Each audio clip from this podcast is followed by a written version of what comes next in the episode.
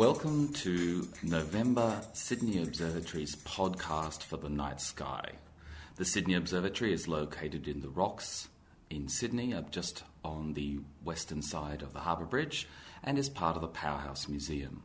For best results, take this description outside and look up at the night sky as I describe what can be seen at this time of year.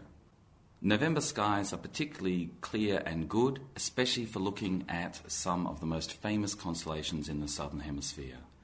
To start, try looking into the west just after sunset.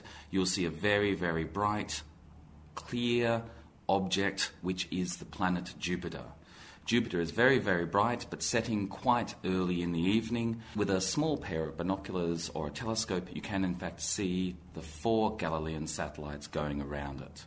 These are a beautiful sight and are, of course, part of the very early history of astronomy that started in 1610 with Galileo. Next to Jupiter, you can see the constellation of Scorpius, the scorpion, slowly disappearing below the horizon. Especially visible is the fishhook tail dipping into the Milky Way galaxy, and Antares, the bright red star, sometimes called the heart star of the scorpion. Moving further across the sky, going from west to east, the next thing we see are the four bright stars of Sagittarius, sometimes called the teapot that make up a little square. Sagittarius is, of course, the location of the center of the galaxy. If you look in that direction, you're seeing right into the heart of the Milky Way galaxy. Moving further across the center of the sky, we can then see Capricornus, Aquarius, and just below them to the south, the very bright star Fomalhaut.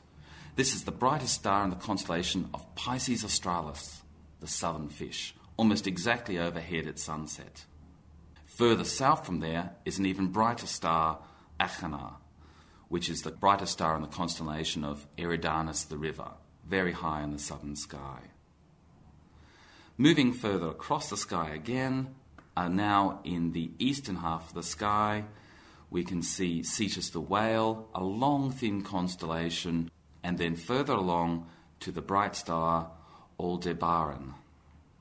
Looking else up in the sky, there are very few other planets to see at night. But if you choose to get up early in the morning, there are a number of really rewarding objects.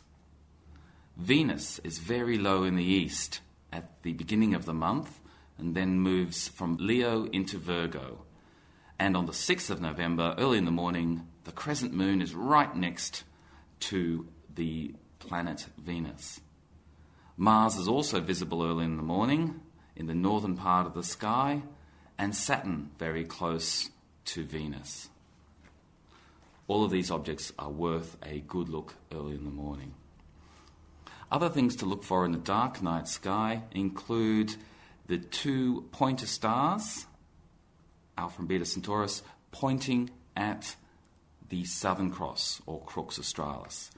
This is the worst time of the year to see Crux Australis, but looking almost due south, you'll see it upside down in a clear, dark sky. It's still very rewarding.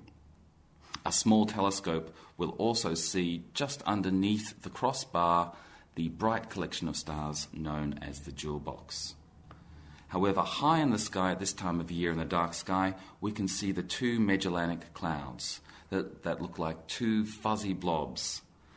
You'll see them almost directly above south, looking straight up, one on either side of the horizons. The larger, the Greater Magellanic Cloud, has about 100 million stars in it. On the other side, the smaller Magellanic Cloud has only about 10 billion stars. These are companion galaxies to our own galaxy. For best viewing of the stars, download our star map, which is available on sydneyobservatory.com. Thank you for listening to this podcast. My name is Alan Crater.